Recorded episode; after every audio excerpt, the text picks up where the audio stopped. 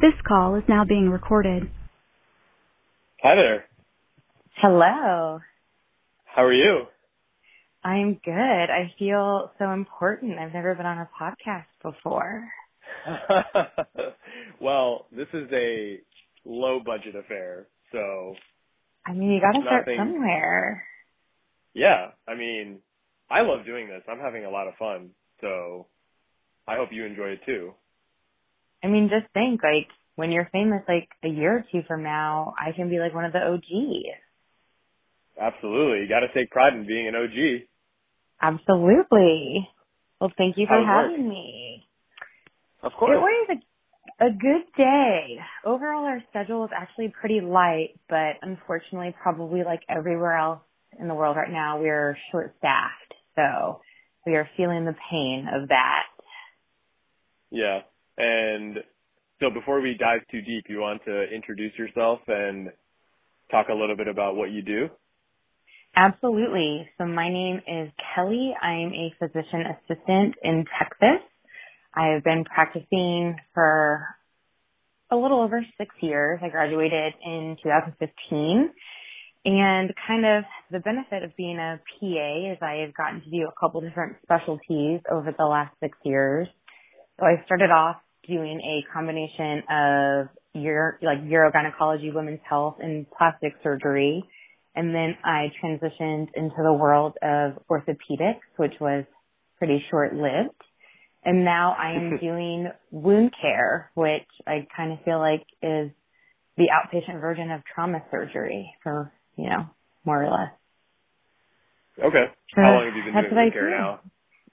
So I started with my wound care job in June and it is a specialty I never thought I would want to do because when you see wound care, you kind of just feel like it's, you know, smelly, nasty wounds and it's actually wonderful and I love it. So I've been doing that about four months now and I'm really enjoying it. So hopefully this will be maybe my last career change. We'll see.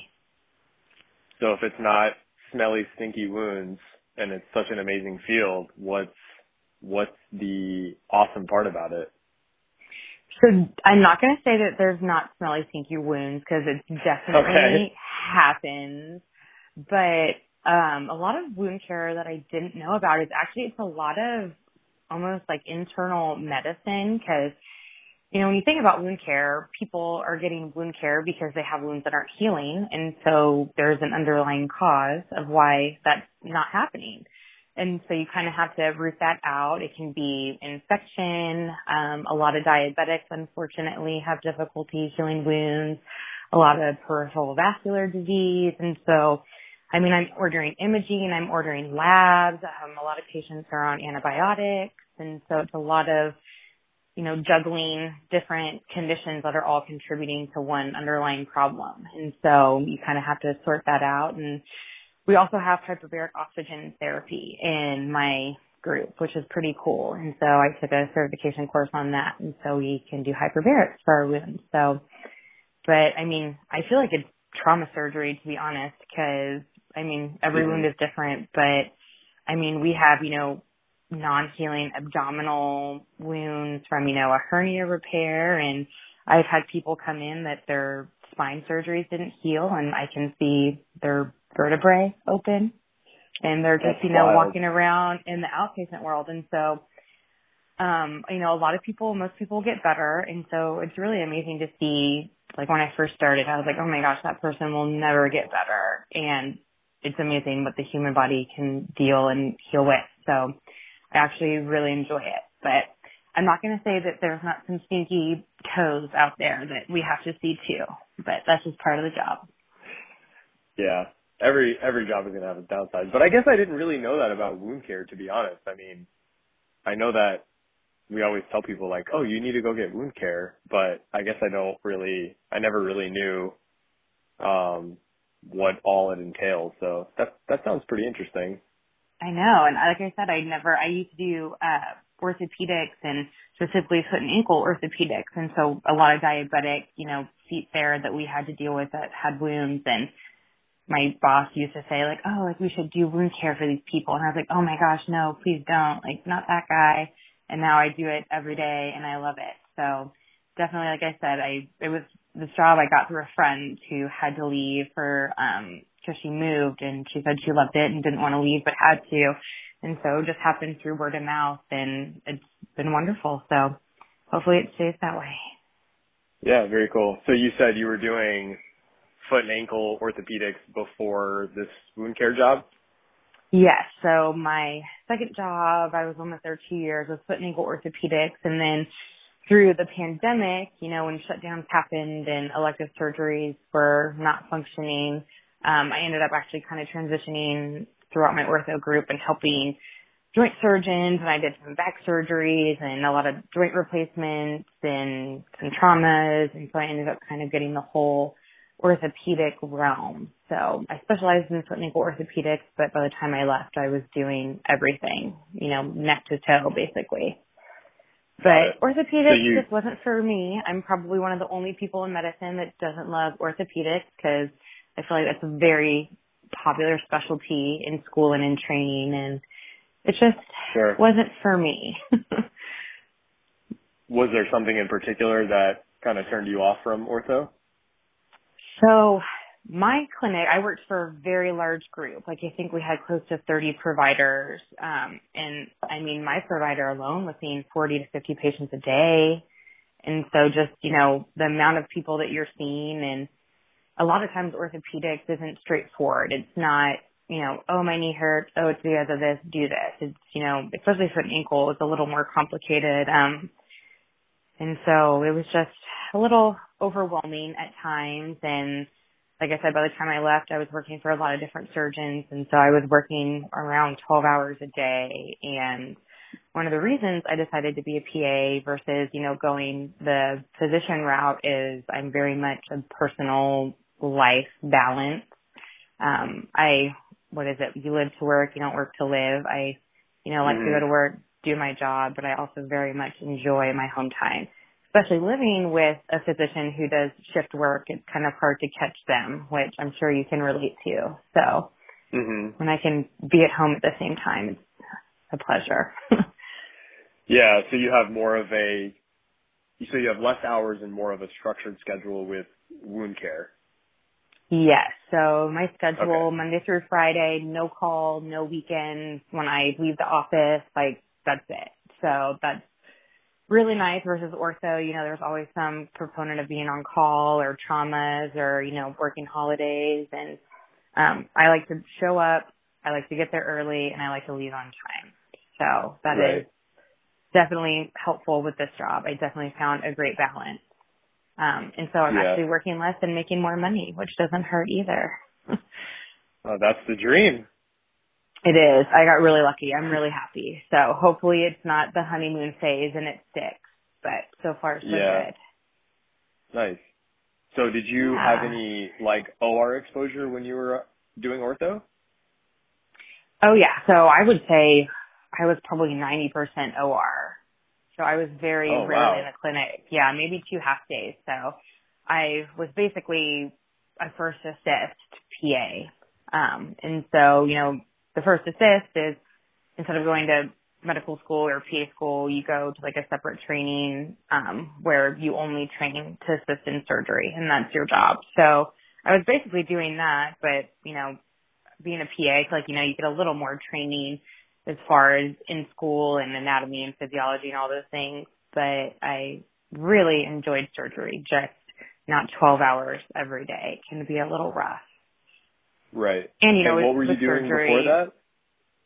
So before that, my first job out of school, um, I was doing urogynecology, which is basically a specialized version of women's health where a lot of the focus is actually on the bladder. And so like urinary incontinence and prolapse and again, something you don't really learn about in school as far as training goes, but it's a specialty that is out there and very high in demand. And I loved that. I loved women's health.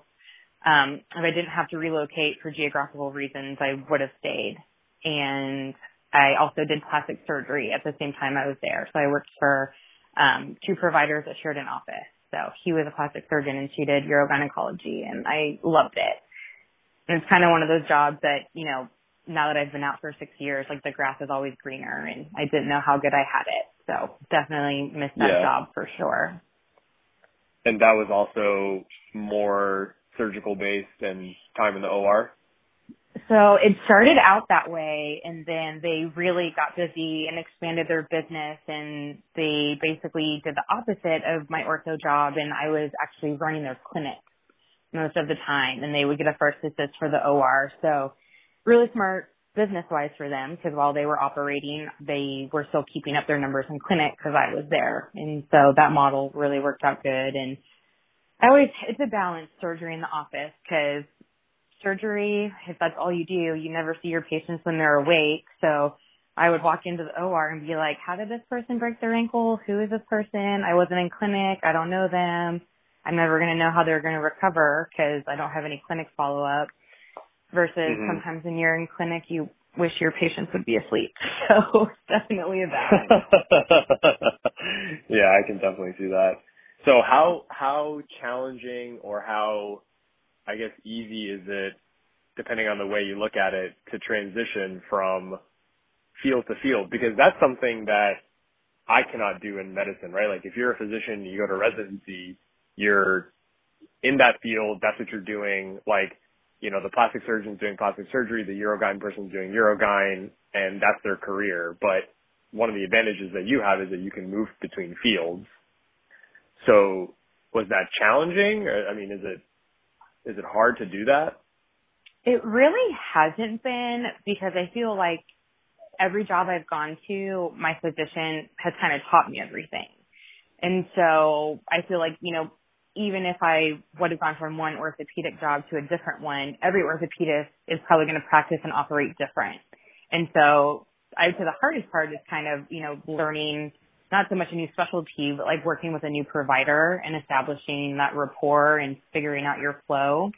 But I mean, different specialties, I would say foot and ankle is probably the hardest because it's actually a lot of almost like physics, like, you know, really small joints and getting things in a certain alignment. And so that was just overall a really hard specialty. But my women's health job was really nice because one hysterectomy was the same as the other. And so that wasn't too complicated. But definitely it's a lot of on the job training. And so as long as you have a good provider to train with, then I honestly, I kind of, it's been nice doing different specialties because you kind of had a lot of, you know, tools in your basket. And I mean, you say that you don't do all the specialties, but literally y'all are like the specialist of everyone working in the emergency room. I don't know how y'all do it. You have to know everything about everything.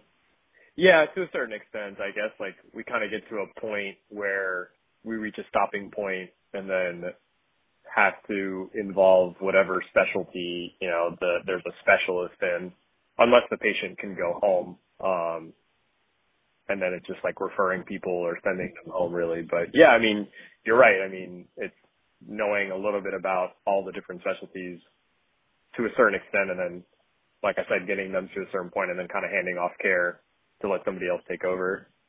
Right. And I'm very much like a niche. Like I like to know a lot about one thing and just like be really good in that one field. And so Sure. I don't know. I always, people always ask me if I would do ER because that's what my husband does. And I don't know. I don't think it would be for me. I love the ER. I love it, love it. If you could just sit me in a room and let me suture people all day, like I would do it. But I feel like Yeah. sometimes I'm like, are you really having chest pain? Or, you know, I feel like I'm always like, oh, that doesn't sound that bad. Or like something that's not that bad. I'm like, oh, we should work that up. So I definitely feel like ER I would overthink a lot. Yeah. So how do so obviously you're in healthcare and your husband's in the ER. So how do you all handle I guess how do you balance both being in medicine? Are there pros and cons, challenges to So so funny both, because I was both people being in healthcare? I was going to ask you the same question because your wife is not in healthcare and I've had this conversation with other people. So I love that we both work in healthcare because he can come home and like tell me what he did and like how he did it and I totally understand. And I like his job is obviously a lot crazier than mine and so when he's running a code and saves people or does these cool things. Like I love that. Like it's living with, with someone who's in Grey's Anatomy. And I also feel like, you know, you can, you, I don't know how you feel, but like, especially for him, like sometimes you just have to come home. I think that's why you started the podcast is you just have to talk about it. And Right. so I always joke that he'll come in, like, especially after a night shift, like I'm like not even out of bed. And he's like, Hey, let me tell you about what happened last night and just like dives right in. But I love it because I feel like we can relate to each other and especially on days that it just, everything fell apart, just like having someone to vent to. But I want to ask you, how does that work when you're married to someone who doesn't do medicine? Yeah, I you know I think you make a good point. It's you, you definitely when you have somebody that is in healthcare, the the fact is is that the two of you can relate a little bit better because you sort of speak the same language. So Right. I think a lot of people share that same sentiment. I know I've talked to Tushar who's been on the podcast and he says the same he said the same thing and a lot of people say the same thing. I think the advantage to having a partner that is not in medicine is that you tend not to get as lost in the frustrations and the storytelling that a lot of us are sort of used to in medicine. You know, like Mhm. we were at a we were at the wedding uh, at a friend's wedding together, and everybody's in medicine and everybody knows each other and feels comfortable sharing stories. So the topic of conversation ends up being medicine a lot Work, of the time, yeah. and you And yeah you you talk just talk about. about work. Right, exactly. But in healthcare or having a partner that's not in healthcare, you know, a lot of the time she's like, well, I don't really want to talk about that. You know, like let's talk about something else. So you're, you're not only forced to talk about work less, but you sort of have a balance of being able to disconnect from medicine entirely and engage in topics of conversation that is entirely outside of medicine, outside of medicine. So Right. I think that is nice. You know, sometimes there is some frustration that you try to explain something and you're like, ah, I don't know how else to say it other than to just use this like lingo or medical jargon or something Right. that, you know, somebody in medicine would get.